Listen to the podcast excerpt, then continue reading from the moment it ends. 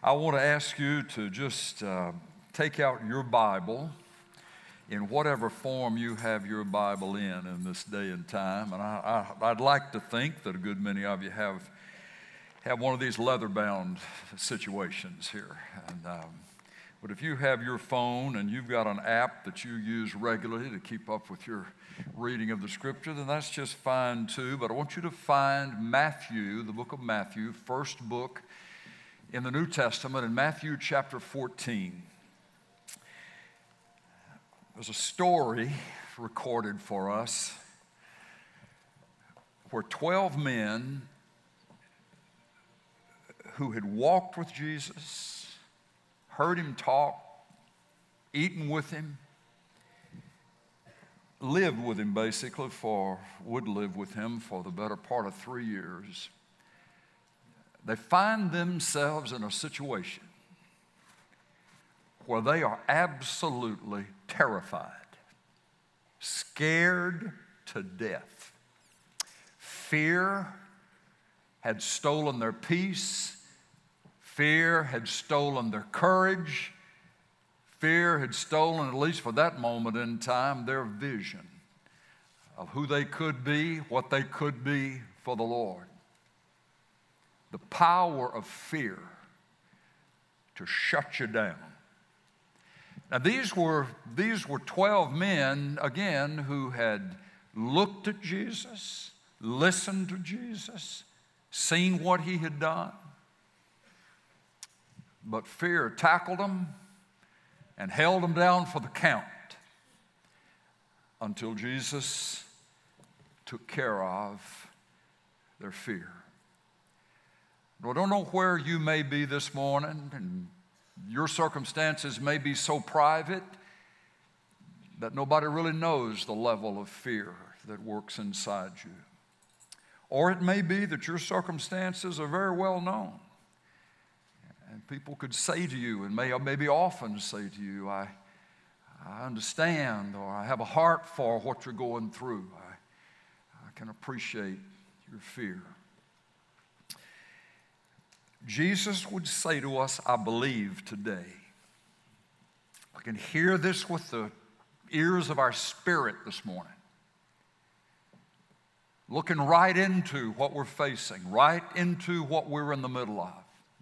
I am stronger than any fear. Trust me. I am stronger than any fear. Trust me. He doesn't say that there are no reasons to be afraid. He doesn't negate or minimize the source of your fear. But what we're going to find this morning as we read through this passage, that Jesus really is stronger than the fears that can paralyze us, shut us down, cause us to back away from our destiny. Now, I want to read something first, read a section first before we get into the story of the storm, okay? You may be in a storm this morning. That may be why there's fear that works in your heart. It may be a short term, out of the blue storm that has engulfed you, like happened with the 12 in the boat. Or it may have been a storm that's been in process for a, a good while, a long time.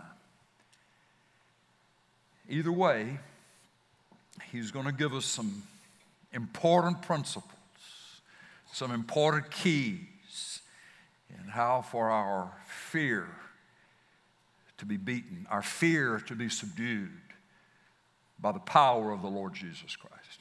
Now, start with me in, in about verse 14 of Matthew chapter 14. When he went ashore, Jesus, when he went ashore, he saw a great multitude and he felt compassion for them and he healed their sick. And when it was evening, the disciples came to him, saying, The place is desolate, and the time is already past, already past for folks normally to eat supper, to have their dinner. So send the multitudes away, they instructed Jesus, that they may go into the villages and buy food for themselves. But Jesus said to them, They do not need to go away. You give them something to eat. And they said to him, We have here only five loaves and two fish. And Jesus said, Bring them here to me. And ordering the multitudes to recline on the grass, he took the five loaves and the two fish, and looking up toward heaven, he blessed the food. And breaking the loaves, he gave them to the disciples, and the disciples gave them to the multitude. And they all ate and were satisfied. In other words, they had enough. They, they had a full stomach.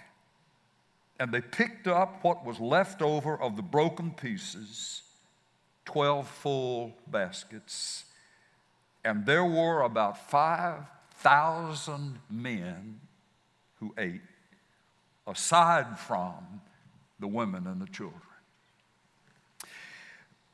Over the years, scholars, students of the Bible, have commented on this passage of Scripture and have run cross country from Matthew chapter 14 backwards to Genesis chapter 1 and have pointed out that this is a creative miracle of the same order of Jesus stepping out on nothing in Genesis chapter 1 speaking to nothing, saying, Let there be light, and all the lights in the universe turn on. And he set in motion by his spoken word the created order for the universe, for this earth in particular, and for the rest of the universe. The Gospel of John, chapter 1, very, very specifically says in the beginning was the Word, Jesus, and the Word was with God, and the Word was God. And all things have come into being by Him. Nothing has come into being except by means of Jesus Christ, the Word. Then John would move on to say, the law came through Moses, grace and truth were realized through Jesus Christ.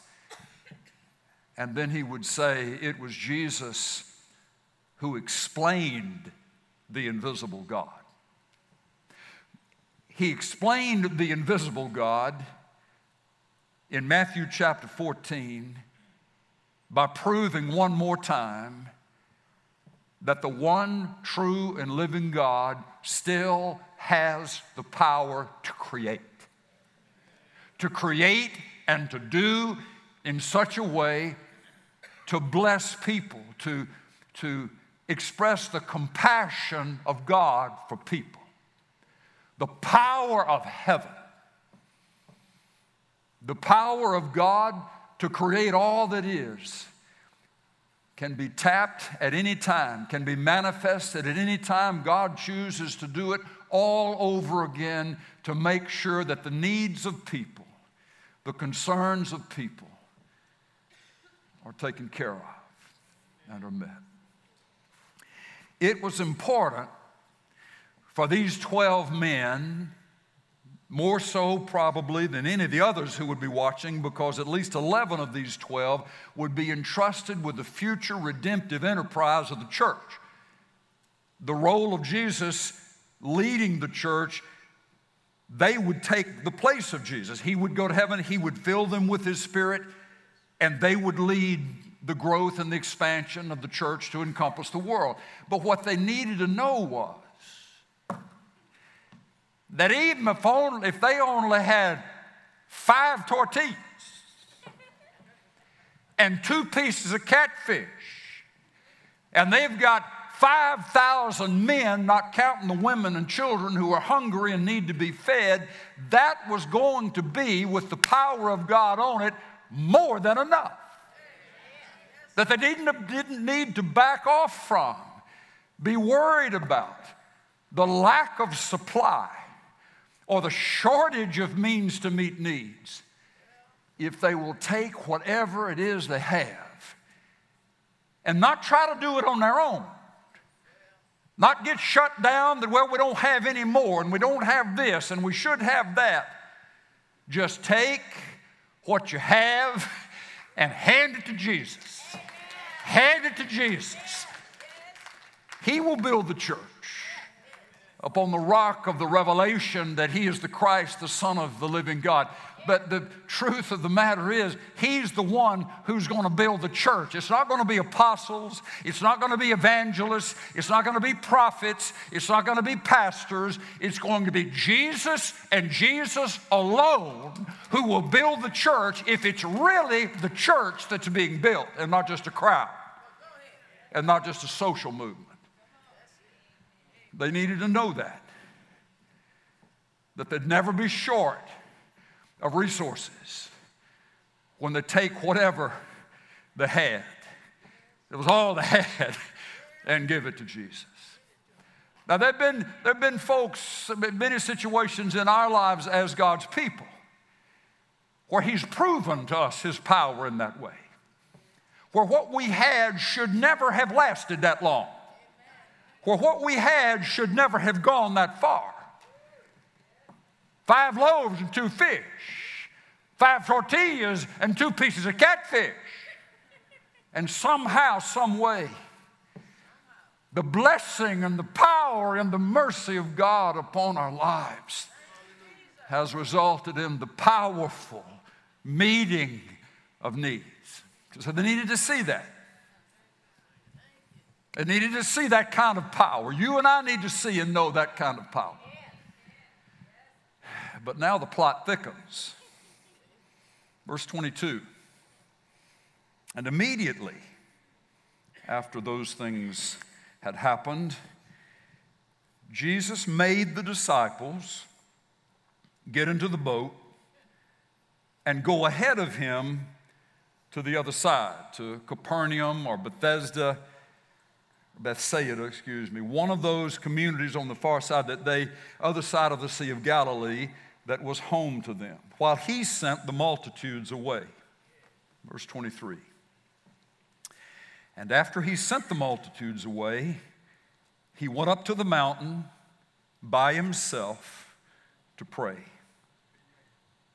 And when it was evening, he was there alone. But the boat was already many stadia away from the land, the boat that had the 12 disciples in it.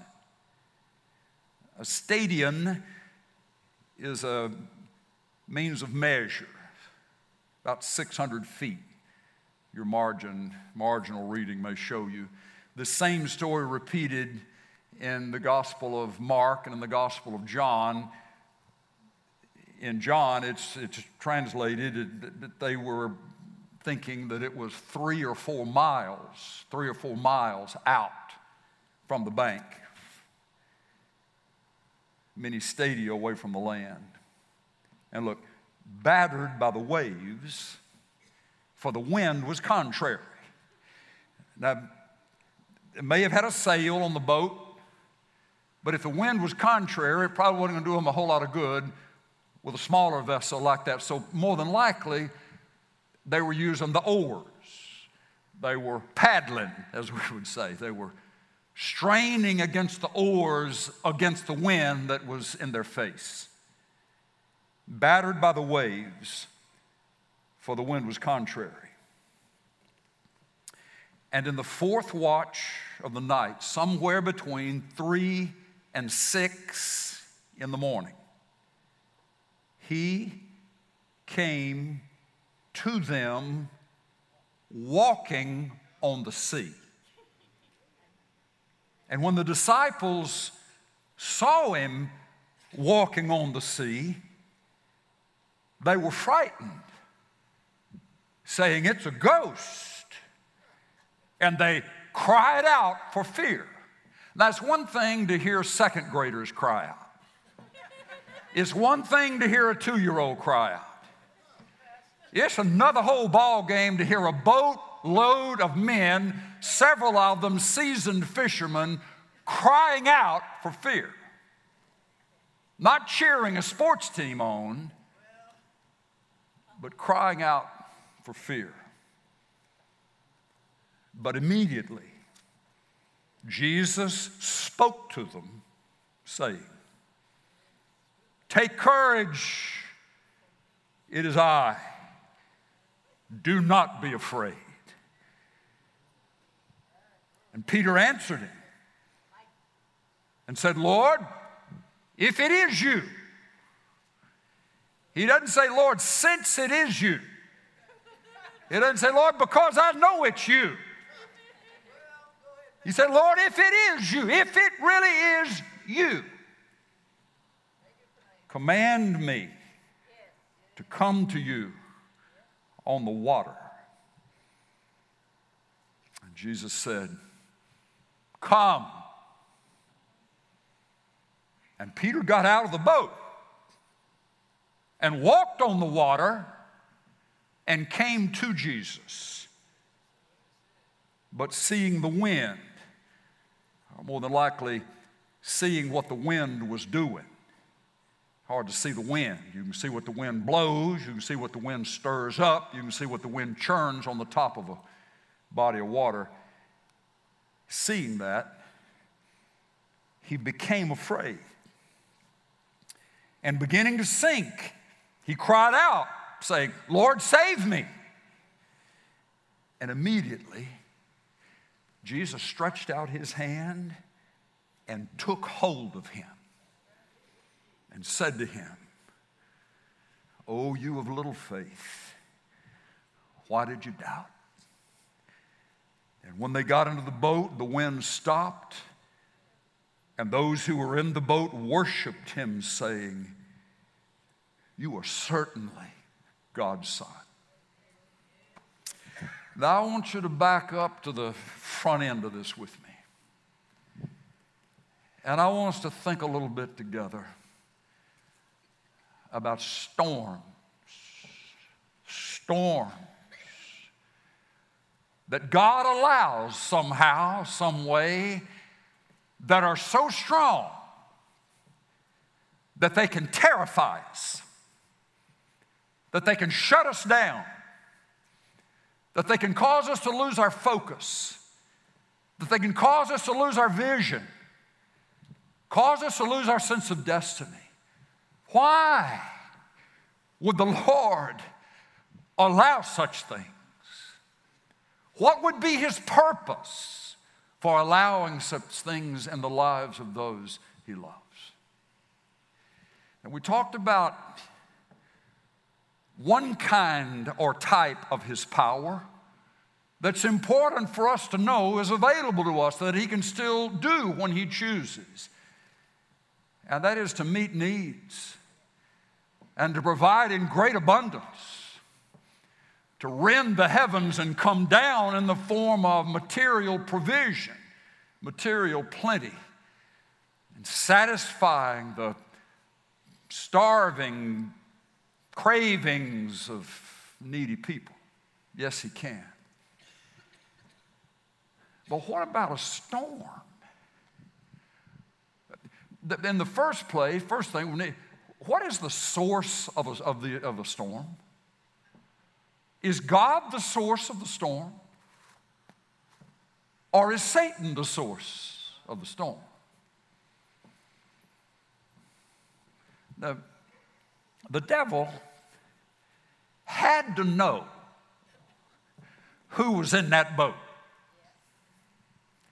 He knew that Peter and James and John and Matthew, the saved tax collector, who might not ever have put his number 11 in a fishing boat until the time he started to follow Jesus. And then on this night, Matthew was probably wondering, What have I gotten myself into? He wasn't a boat guy, he was a land guy. He, he, he liked to walk on rocks liked to, liked to see stuff solid. And here he is out in this middle of this completely darkened night with the wind howling and the waves crashing against the boat. Where would that contrary wind come from? The wind was contrary. Where was it coming from? Just want to identify the source. The source is not the goodness of God. The source is not the kindness of God.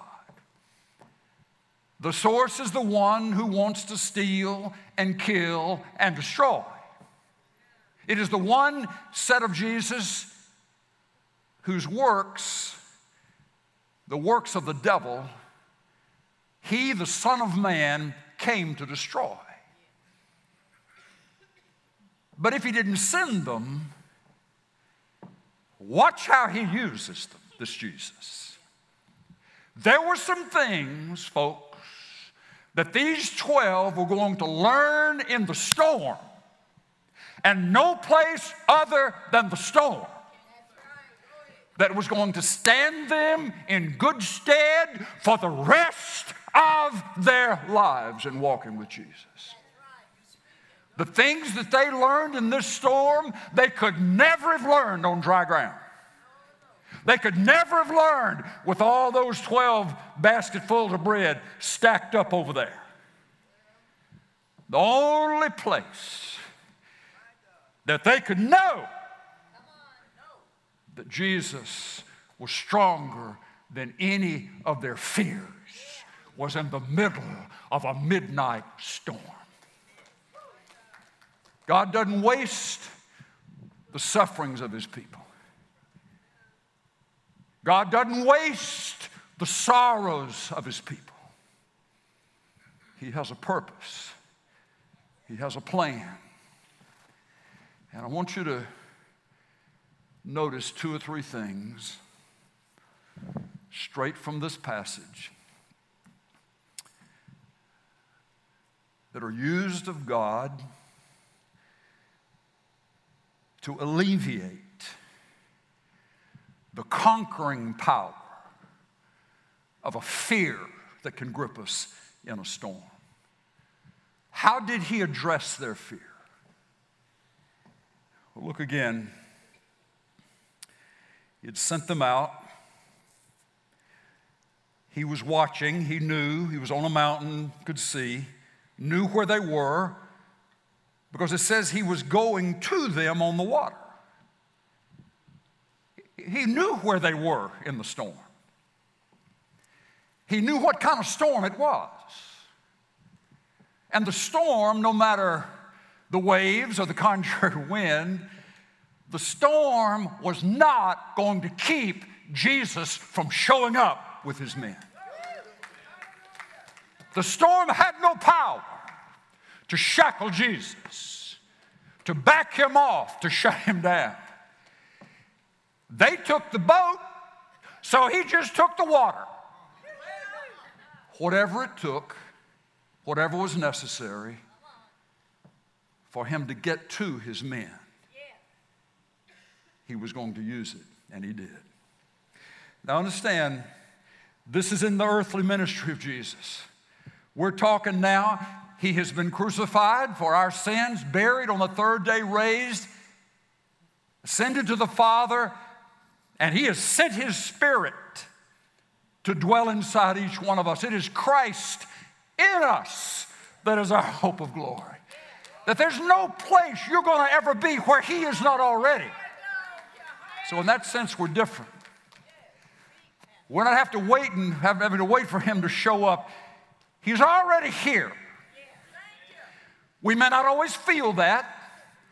We may not always sense that. And there's a principle that I, I believe we can glean from this passage along those lines that helps so much in our season of fear, in our times of fear, in the middle of the storm.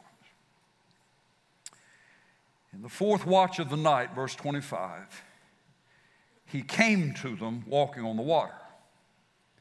When the disciples saw him walking on the sea, now understand, there were no lights.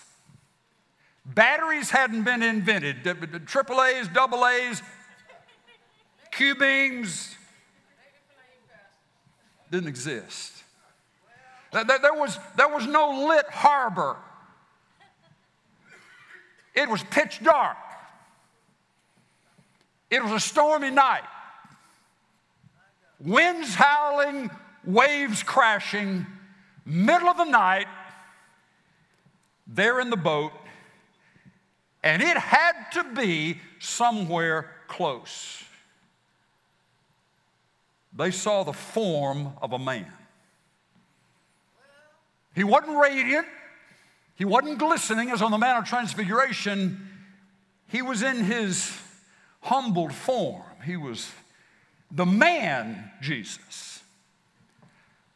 Out of nowhere, completely unexpected. One of them looks over to the right or to the left and they see something. And it's somebody. But they didn't know when they first saw it that it was Jesus. Now, folks, listen to me.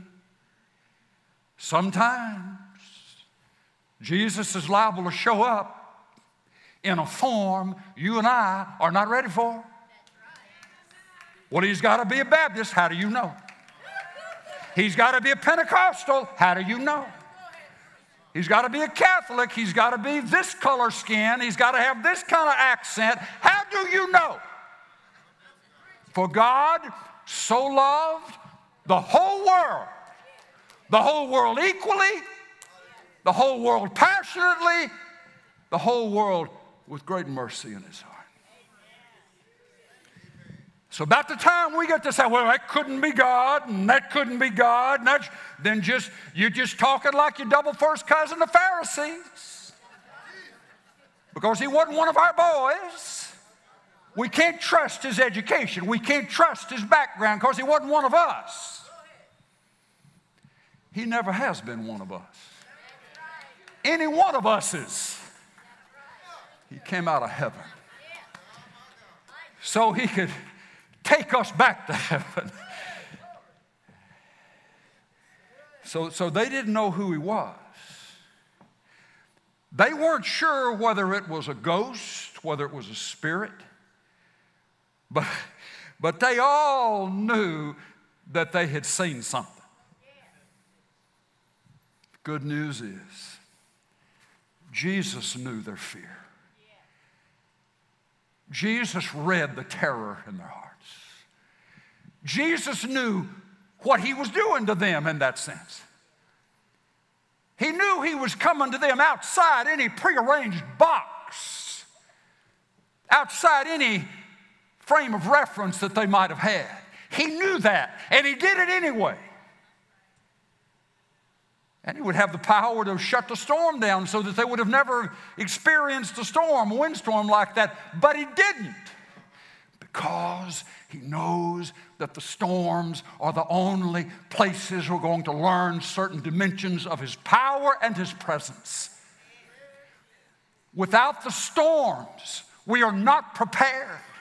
Without the storms, we're not ready.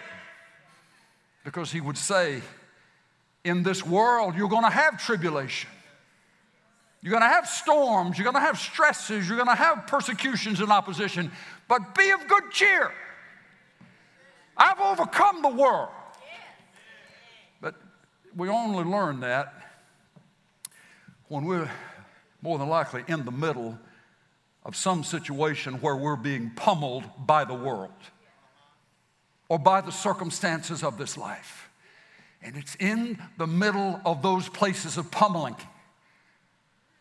somehow, some way, maybe in a form, we can't even really be sure that it's Him. But we hear this voice saying, It's me. Don't be afraid.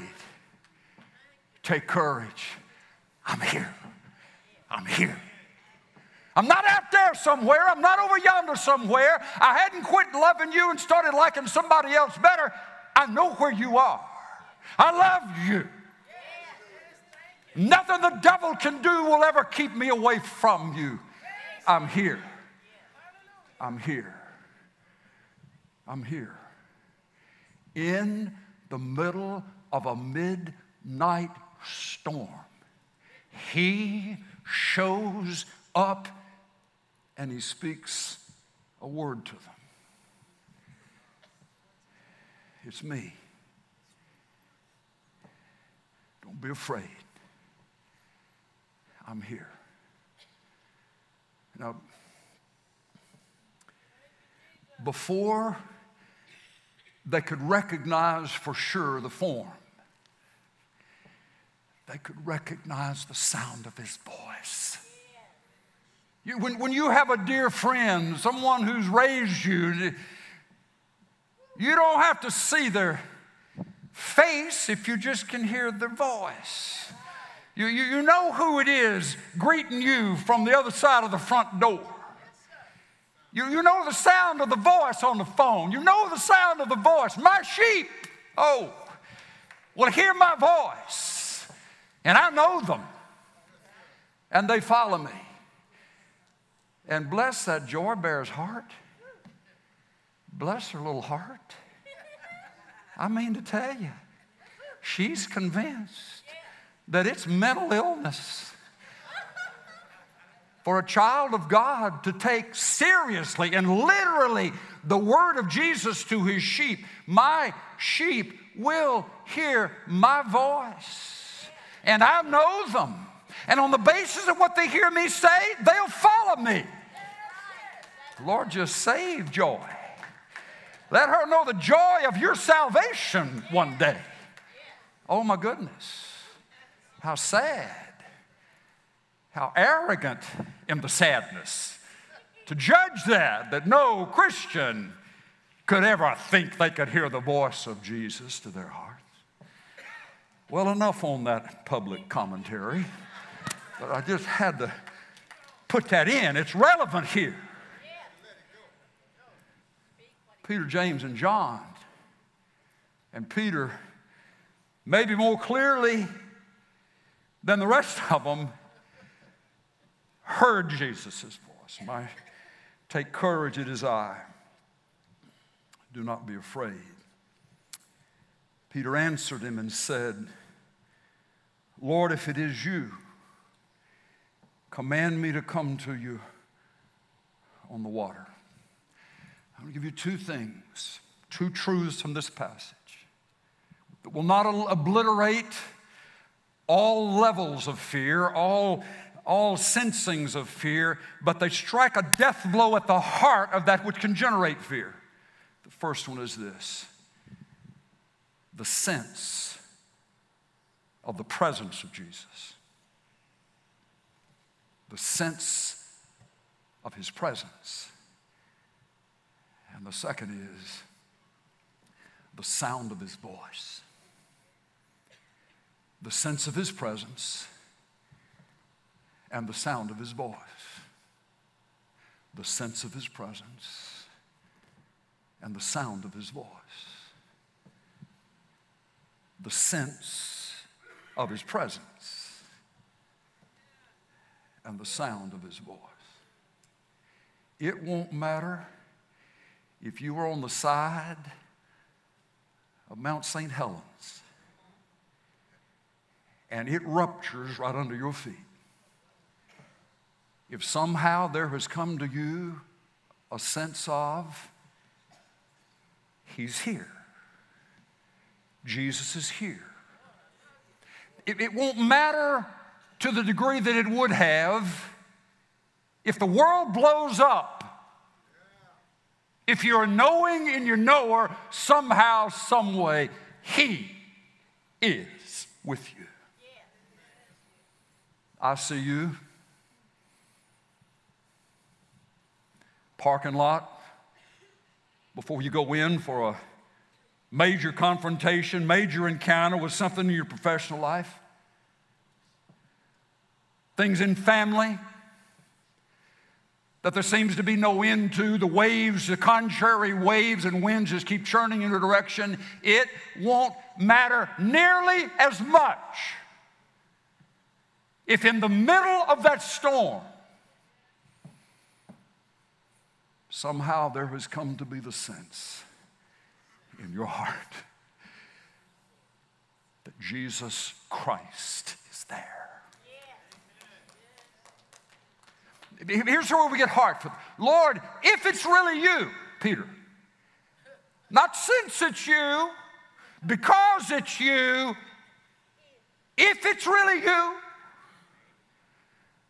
then Lord, bid me to come to you on the water. Immediately, just the sense in Peter's heart that if it was Jesus, listen, and if Jesus is in the house, what do we often say? Anything can happen. The sense of his presence. And he wasn't even sure if it was really Jesus, which gives so much encouragement back to us to just be honest in the middle of our fears. God, I don't, I don't, I don't understand this. I don't know what's going on. And I don't know where in the universe you are. But I need you. I need to sense your presence. I need to know that you're here. Folks, listen, if that wasn't what Jesus wanted us to experience continually, why would he have ever given the Holy Spirit? Why wouldn't he have just left it with a copy of the scripture? And architectural designs and images that we can go and remember, remember, remember. He wants infinitely more than that for you and me. He wants us to know Christ is in me, that His presence is real. And we have the right when the storm hits and the waves are big and the wind is howling and it seems to go on, it's the middle of the night, we can't see our hand in front of our face. God, if it's really you. Jesus, if it's really you. Jesus, is it really you? No. And then the second thing, the sound of his voice. The sound of his voice. He had said to the men first, Take courage, it is I, do not be afraid. They recognized the sound of his voice. Faith rose up. There was a maybe 80% chance that really is Jesus, and we're just not hallucinating auditorially here.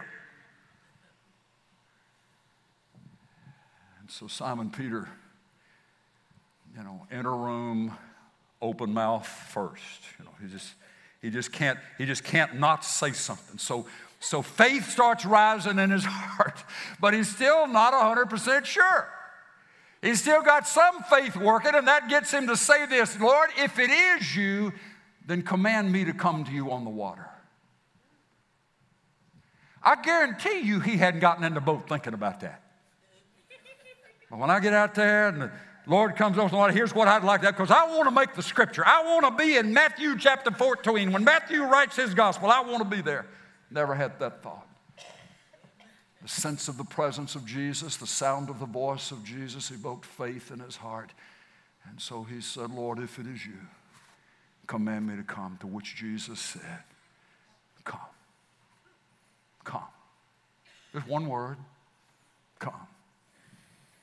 At that instant, at that moment, faith rose in Peter's heart to do the rest of what we read about that he did. Paul would say, faith comes by hearing, and hearing by the word of Christ. Faith comes by hearing. You don't just automatically have faith. Faith is the result of something. Faith is the reflex action of something. Faith is the result of you having heard something in your heart, not just in your brain, not just in your mind. But some way, somehow, God, by His Spirit, has, it may not be audible, it may not have been written, but it's real and it's clear and it's strong and it's vivid and it's specific. The Lord speaks to our hearts. And then the response to that is the ability to believe it and to act on the basis of what He said to us. I mean, that's so critical. It's as if the Lord is saying to these disciples who would need to remember this, rehearse this many times in the future. Storm hits. We don't know what to do. But Lord, may we sense your presence. And Lord, in the middle of this storm, may we hear your voice. The faith to not give up the faith to even attempt something that had never been attempted before, if it was attempted, nobody ever did it. But to get out of that boat and walk on the water, it was in direct response to something that Peter heard. My sheep hear my voice, and I know them, and they follow me. What the storms can do and fear can do is to sap our faith. We can get to thinking if I was a better Christian, if I was doing more stuff right, this wouldn't have befallen me. Well, we all could fall off in that, that bar ditch if we wanted to. But it's the mercy of God that has rewritten our lives, that has restored us to a place of sonship and daughtership with the Lord. And so from that place, we're wanting to hear His voice. Lord, would you speak to me? In the storm. Folks, listen, here's another thing. If we only think that God speaks to us when everything's calm and all bills are paid and we got this triumphant, giant killing faith that God only speaks to us then, we miss the whole point of the story. This was a boatload of guys filled with the future, with the assignment of the future redemptive enterprise, of the whole church, and they are, they are rocked to their core with fear and doubt and unbelief.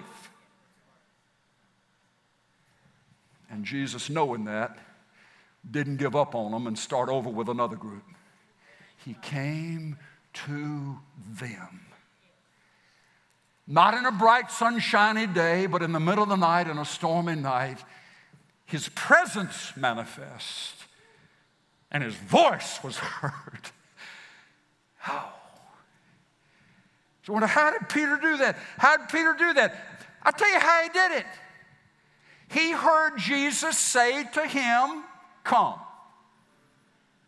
Jesus didn't say that to Matthew and James and John and the rest of them in the boat. He said, Come to Peter. And Peter went. We don't all hear the same things from the Lord. We're not all at the same posture going through our storms. I just keep thinking about Matthew. If there was a seat belt, he had that thing on. If he had water wings, he had oh, about six of them on each arm. Just thinking, what have I got? I don't, I don't like boats. I don't like water. I don't like nights without any light.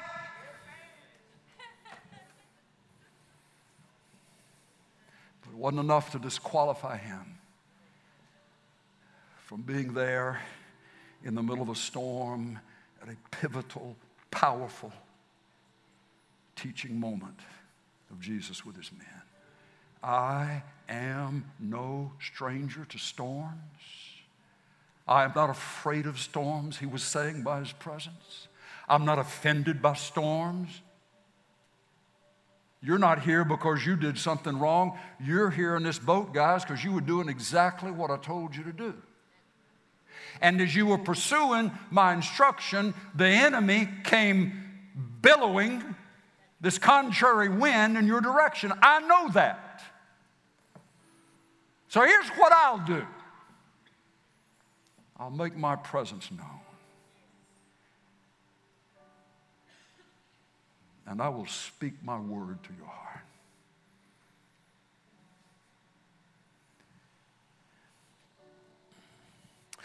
The last thing that's such a joy is the certainty of the outcome, the sense of His presence, the sound of His voice, and the certainty of the outcome. He said to Peter, Why, why did you doubt me? As if said, Why did you doubt me? Oh, you of little faith. But I don't, I don't think he was saying it with a scorning, scowling, punishing kind of sound. It was just, You see, you see, I told you to come. You got your eyes off of me. You got your away from off of the presence of Jesus and onto some of this other stuff. These other things that are real, and as a result of that, you, you, you began to sink. But I'm going to finish, Simon Peter, what I started in you. You're not going down in the Sea of Galilee. You're not going to die here. You're not going to drown here. He took hold of him and pulled him up. And then it says, and this is so amazing, they evidently walked together over the waves. Don't know how far they were, maybe not just a few steps, but they, they walked on that congealed liquid, solid enough to hold two grown men side by side taking steps. And they walked together, and it says, when they got in the boat, it slicked off. Jesus is not just a fair weather, smooth water friend. He's not just a Sunday morning Savior. When did this happen? Where did this happen? Probably wasn't on a Sabbath. And I guarantee you it wasn't in Nazareth's synagogue or Jerusalem's temple. Out in the real world. Out where storms hit and people go crazy and things can scare you in the middle of the night. Oh, and it was there he made his presence known and he caused his voice to be heard. And the result of that was the certainty of the outcome. They would live the rest of their days remembering what happened that night. Just like you, just like we when we realize we have permission and we, and we, don't, we don't treat the storms as if they're just this bad, horrible thing that, that I, I don't ever want to think about again. That, oh my goodness, what an error that is. What a loss of a great source of encouragement and power and strength that is. I bet you they relived this thing as many times as it came up in their conversation or as many times privately as they found themselves in a storm and realizing that even though we're in a storm, it doesn't mean that He can't show up and it doesn't mean that He won't speak. Thank you, Lord, for the storm. Thank you, Lord, for proving that you're stronger than my worst fears. Now, look, they didn't, they didn't get out of that boat and go, go move into some $5 million Mediterranean mansion. They didn't get out of that boat and all of a sudden everyone was bowing and scraping, said, Oh, you got the mantle of apostle. Oh, you got the mantle of a prophet. You, oh, no. They just, they got out of that and they went on to the next thing. And there were troubles and there was conflict and there were miracles and there were demonstrations of power. But one day Jesus would be hung on a cross, naked, beaten beyond recognition, the one who had come to them in the storm. And he would have prepared them by saying, The day's coming when I will be taken from you. But don't be afraid. If I go away, I will come again, receive you unto myself. For now, in this place and in this time where your individual storms, your small group storms, but your, this season is upon you, you will remember that not from that night. Ask me for the sense of my presence. Lord, make yourself known. Please, Lord. I need to know that you're here. And Lord, let me hear your voice. It may be the repeating of something that He gave to you, a promise that He gave to you before the storm ever hit. And he brings that back to mind. He just restores it with fresh color, fresh fire, fresh life, or maybe something brand new that he speaks to you. The sense of his presence, the sound of his voice. Are you in a storm? Storm has you riddled with fear.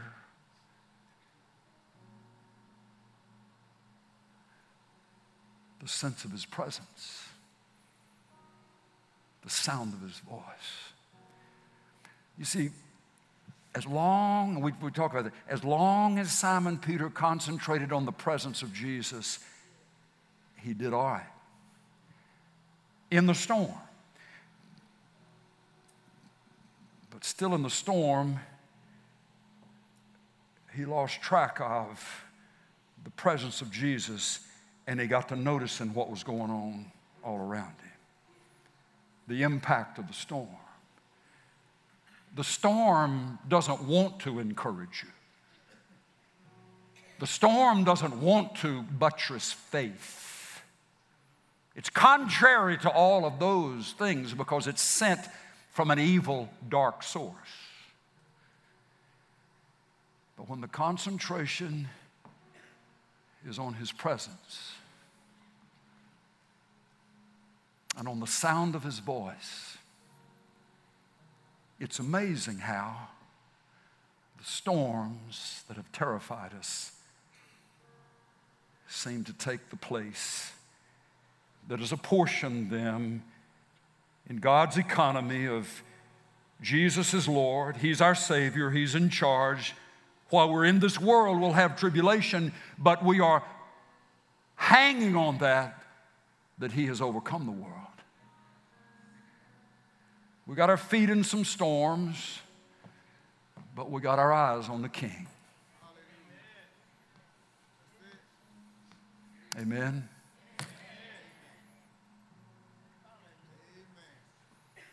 I want you to say those two things back to me. If you're in, the, if you're in a storm or if you you know, live long enough, something's going to hit us, something's going to happen. We'll be in a situation similar to this. Lord, I need the sense of your presence and the sound of your voice. Would you say that with me? Lord, I need the sense of your presence and the sound of your voice. One more time. Lord, I need the sense of your presence and the sound of your voice. My sheep hear my voice, and I know them. I know where they are, I know them, and they will follow me. They'll follow me because as I speak to them, faith will rise to give them the ability to keep following. That's how it works. Let me read you one last passage of Scripture. This is in 2 Timothy chapter 4, probably the last letter that Paul wrote before he was martyred. He said, At my first defense, no one supported me, but all deserted me. May it not be counted against them. But the Lord stood with me and strengthened me in order that through me the proclamation might be fully accomplished and that all the Gentiles might hear. And I was delivered out of the lion's mouth. The Lord will deliver me from every evil deed and will bring me safely to his heavenly kingdom. To him be the glory forever and ever. Amen. But the Lord stood with me. Everyone else deserted, Paul would say. And sooner or later, in the things that try our souls, there will not be room for lots of people in the journey that we're walking. It may not have been a hostile rejection. It may just be because they can't be there. They can't understand that all left me. but the Lord stood with me. That's what I'm talking about. Lord, make your presence known. That was Paul. Make your presence known. And just let me hear your voice. Lord, we thank you for your heart for your children. We thank you that your desire is to train us and to shape us into followers of Jesus. Thank you for your compassion that would not be insulted by our cry. Lord, would you just let us know you're here? Or Lord, will you just please let us hear your voice? That that doesn't offend you. In fact, it seems from these and other scriptures you welcome that from our hearts.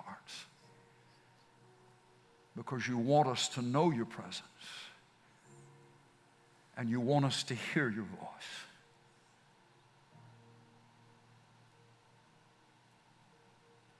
In Jesus' name, amen. Amen.